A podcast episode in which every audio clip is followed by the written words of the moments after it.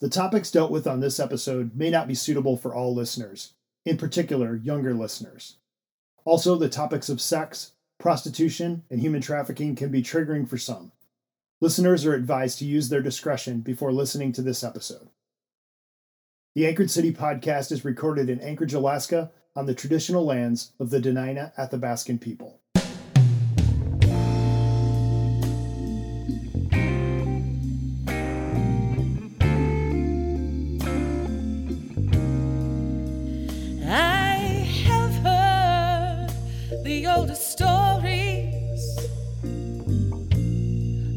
Wisest man never told, and I cast aside my worries and just went digging for gold, and I will scale the highest mountains looking for the bluest blue. But of all I just I can't have you. Welcome to the Anchored City podcast. I'm your host, Joel Kiekenfeld. At the corner of 4th Avenue and A Street in downtown Anchorage, if you look at the right spot, you might see Ronald McDonald. On top of the AK Alchemist building on the northeast corner of that intersection, kneeling on top of an HVAC unit 15 feet in the air, is a life sized fiberglass version of the famous burger chain mascot. As you gaze at Ronald the Clown while he seemingly surveys passersby, you might be transported back to the outdoor play area of a McDonald's restaurant in a bygone era. I can't help but think of my youth when I see this pop culture icon in this unexpected place. But if you find yourself in downtown Anchorage and have a craving for McDonald's, that craving may have to wait. The closest McDonald's is around two and a half miles away, but that wasn't always the case. Just before July 4, 1970, the first McDonald's arrived in Anchorage and Alaska at the corner of Arctic and Northern Lights Boulevards. Five years later, the fifth McDonald's in Alaska was built just two blocks west of where that rooftop Ronald McDonald is today. While downtown today has a Ronald McDonald icon and no restaurant, the opposite was the case in 1975. Built to blend in, the McDonald's at 429 West 4th Avenue had no fiberglass characters or big golden arches sign. However, what was missing in the way of exterior accoutrements was made up for by being the biggest McDonald's on the West Coast at the time it opened, with seating for 126 guests. Just a few years later, a character was on the sidewalk in front of the downtown McDonald's. But it wasn't the burger chain's famous clown, nor was it Grimace, the Hamburglar, Mayor McCheese, or even the Fry Kids. It was the man himself, Ray Kroc. Kroc, who mythically promoted himself as the founder of McDonald's, though retired from running the business, was still making appearances as the face of the company. Anchorage historian David Reamer notes of Kroc Kroc was an uninhibited talker.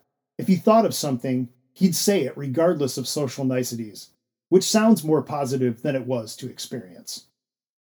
It was that version of Kroc, that character, that visited Anchorage in 1977. Reamer writes of the visit As might be expected, he was generous with his thoughts, uniformly negative thoughts about the city. He expressed some bile about the collection of bars and triple X shops that largely defined downtown. You got no class, he said. Why don't you guys get a bulldozer and clean up the whole mess and build something decent? While McDonald's conjures up images of childhood and Happy Meals, the downtown McDonald's in the 1970s sat in a very adult world. Volume 5 of the Alaska History book series Aunt Phil's Trunk notes of downtown at the time. Many massage parlors and adult entertainment businesses made their way to Anchorage and were entrenched in downtown and Spenard in the early 1970s. The authors also note that joints like the Wild Cherry, Booby Trap, and Great Alaska Bush Company flew dancers in and out from the lower 48 all the time. The businesses needed fresh, firm, new bodies to keep their oil boom clientele happy and spending. Looking back, Kroc's comments were not unfounded as he pointed out the not so family friendly environment of 1970s downtown Anchorage. But what Kroc might have missed is that the city's relationship to sex and sex workers goes all the way back to the beginning.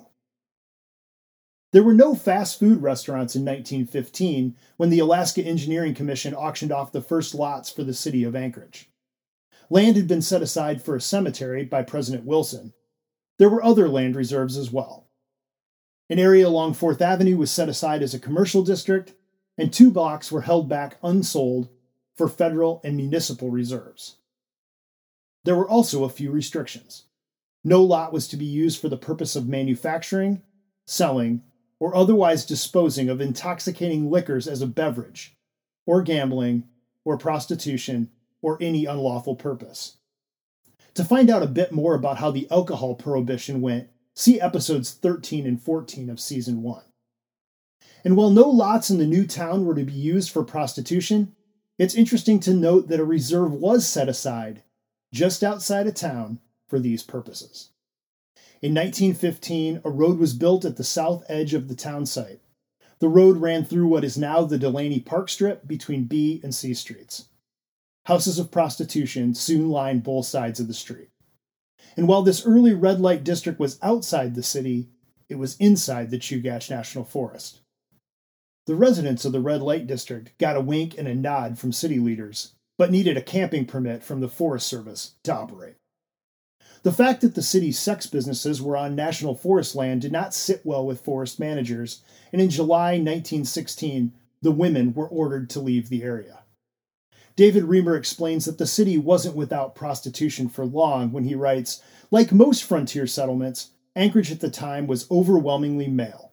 A couple of months after the district was destroyed, which was a couple of months with less opportunity for female companionship, a group of city leaders unofficially invited the women back to Anchorage. A new red light district was established just south of the old one in a low lying land along Chester Creek. By November 1916, the new district was in full swing. By 1920, the red light district had moved out of the woods and into town. Reamer describes the area as a line of brothels that roughly stretched along C Street between 7th and 10th Avenue.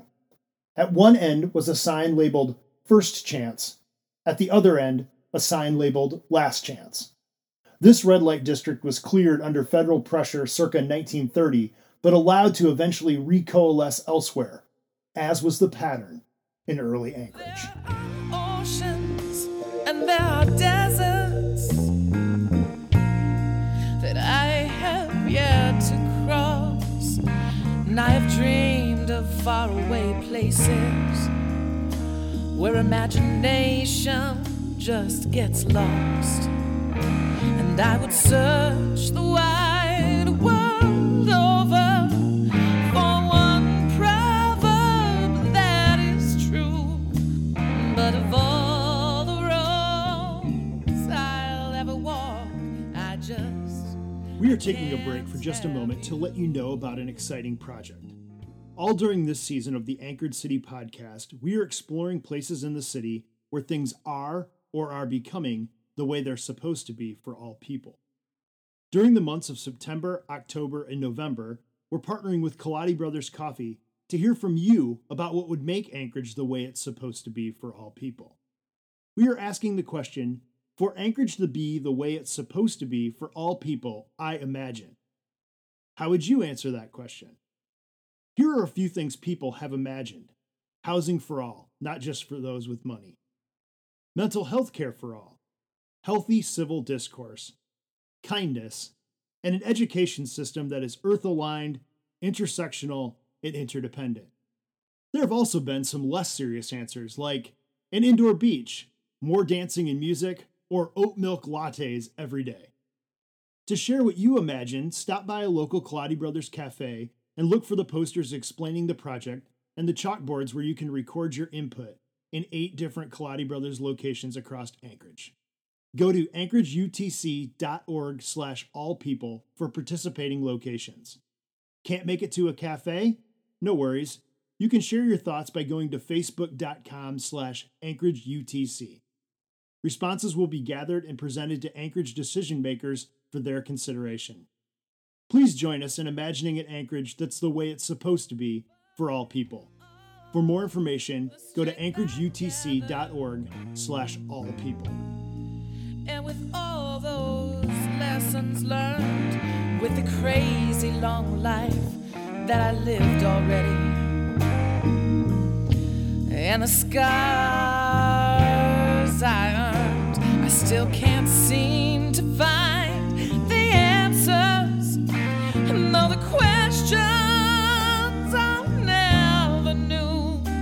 but loving you just once was worth it, even if I I can't have. Anchorage residents and visitors alike may know of the Crazy Horse Saloon.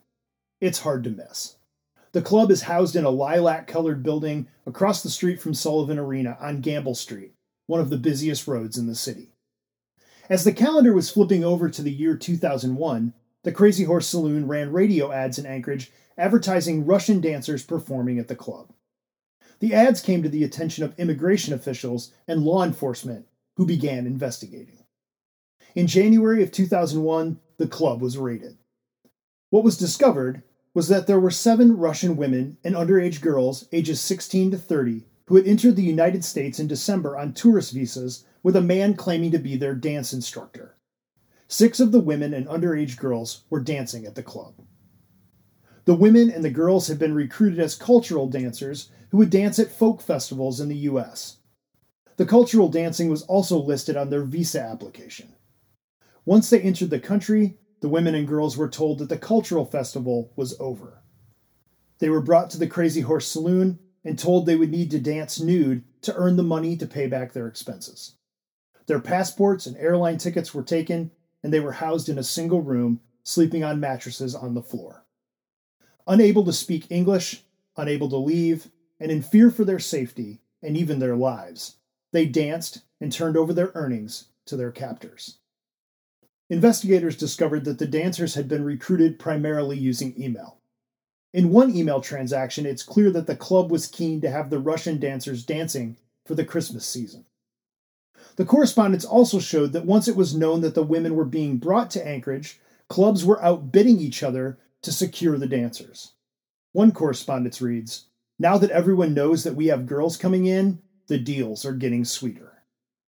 While the Crazy Horse Saloon might be known to those in Anchorage because of its location, it is known in the legal world for another reason. In the year 2000, Congress, responding to the reality of human trafficking and modern day slavery, passed the Trafficking Victims Protection Act. The Crazy Horse case, as it's sometimes called in legal circles, was the first ever case tried and convicted under this new federal legislation.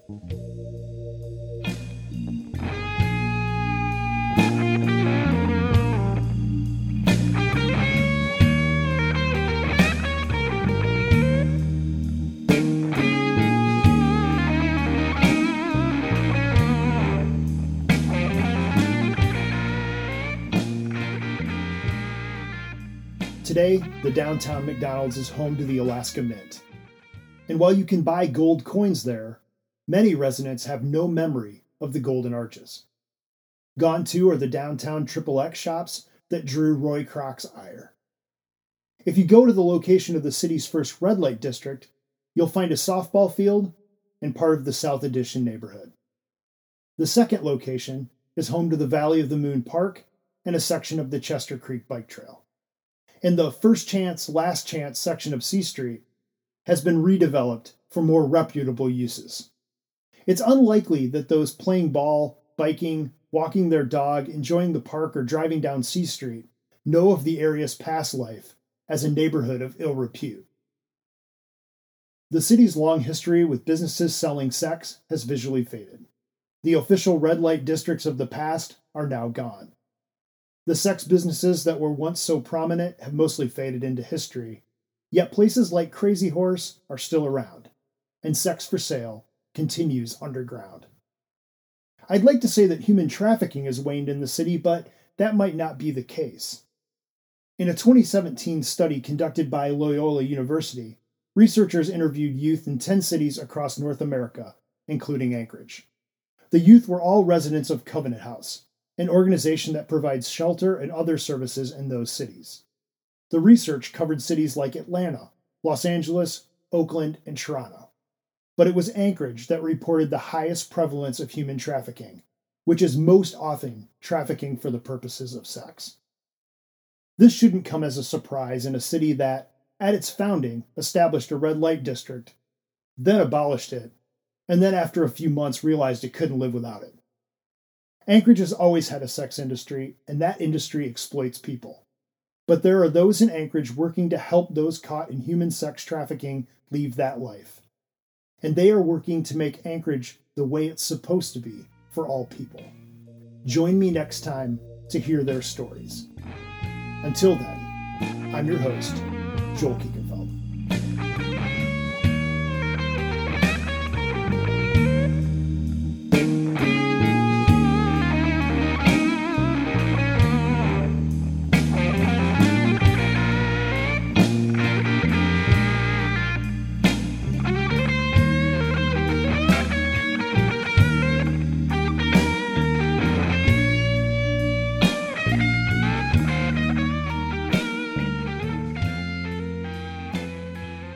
Special thanks to David Reamer and his excellent weekly history series in the Anchorage Daily News, on which this episode draws heavily. Links to the articles used in this episode are in the show description. The Anchored City podcast is grateful for our partner this season, Kaladi Brothers Coffee. Kaladi's is a catalyst for community. Stop into one of their 17 cafes in Anchorage, across Alaska, and in Seattle, or check them out at kaladi.com. That's K A L A D I dot com. We are also grateful for a grant from Resonate Global Mission and a partnership with Street Psalms, both of which contribute to making this podcast possible. And we are grateful for you, our listeners. If you are grateful for what you're hearing, please rate, review, and subscribe to this podcast on Apple Podcasts and recommend us to your friends. You can support this podcast by selecting the Anchorage Urban Training Collaborative at smile.amazon.com when you shop at Amazon, so that when you make a purchase, Amazon donates to us. Resources used to make this episode can be found in the show details. The Anchored City podcast is a production of the Anchorage Urban Training Collaborative. The mission of the collaborative is to train the head, hearts, and hands of urban leaders to love their city and seek its peace.